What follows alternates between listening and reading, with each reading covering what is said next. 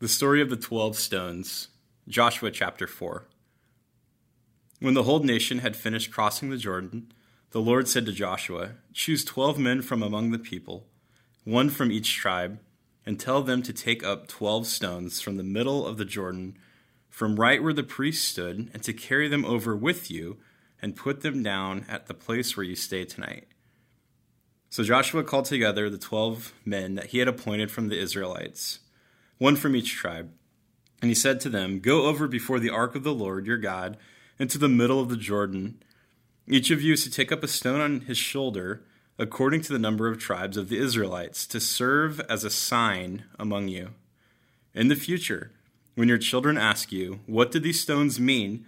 tell them that the flow of the Jordan was cut off before the ark of the covenant of the Lord. When it crossed the Jordan, the waters of the Jordan were cut off.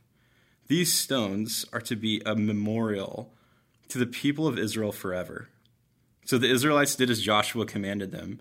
They took the twelve stones from the middle of the Jordan, according to the number of the tribes of the Israelites, as the Lord had told Joshua. And they carried them over with them to their camp, where they put them down. Joshua set up the twelve stones that had been in the middle of the Jordan at the spot where the priests who carried the ark of the covenant had stood. And they are there to this day.